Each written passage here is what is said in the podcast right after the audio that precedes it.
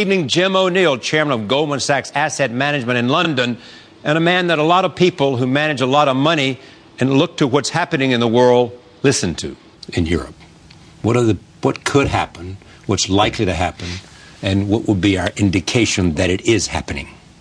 Let, let me start with the. Mo- I'll, I'll state the most uh, out, what might be regarded by your audience as the mo- most outlandish. I think the most likely thing to happen is that everybody's still in it, including mm-hmm. Greece because the costs of exit uh, are so unknown, and here the, the sort of parallels with 2008 and, and thinking in that brief period when people sure. did about Lehman being allowed to go are quite real. You know, we don't, you can't measure clearly some of the legal ramifications of Greece and exiting in terms of whose contracts mm. is recognised, and what does that do to the implied probability of business people all over the world factoring in, well, they've gone, is Portugal going to go? What about Italy? What about Spain? And so, even though there's a case to be said that Greece and others should never have joined in the first place, it's a much more difficult issue about letting them leave. And so, my hunch is, particularly given the way the European policymakers operate, they're all going to be in still by the end of this year. A, so lot, of people, be, a lot of people be happy to hear that Jim O'Neill thinks that. Well, uh, yes, but a, lo- a lot of people in the investing world, particularly in the Anglo Saxon world, partly because they believe this thing never should have happened in the first place, automatically conclude because it now looks so weak, mm. it's all going to unravel and it won't exist.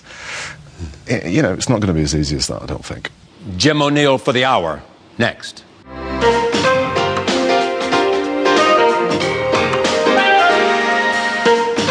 our studios in New York City.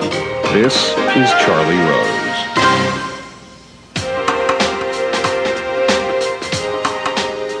Jim O'Neill is here. He is the chairman of Goldman Sachs Asset Management. A decade ago, he coined the term BRICS, which referred to four of the world's fastest emerging economies. They are Brazil, Russia, India, and China. That term has become a household name in global economics. He revisits the BRIC phenomenon in this new book. It is called The Growth Map. I'm pleased to have Jim O'Neill back on this program. Welcome. Thank you very much for having me again. Now, here's what's interesting to me. Um, we had a program here um, a year ago, so and, and yeah. talked about a whole range of subjects having to do with you, how you came to investment management, uh, the kinds of things you were doing, mm-hmm. what were the distinguishing characteristics of emerging markets, how you came to define BRIC. A lot of that's in this book. Yeah. Uh, in this book, you're looking back in part and looking forward. Yeah, yeah, Why did you write it? Uh, that's a key question. I think the specific thing that started me off was around November.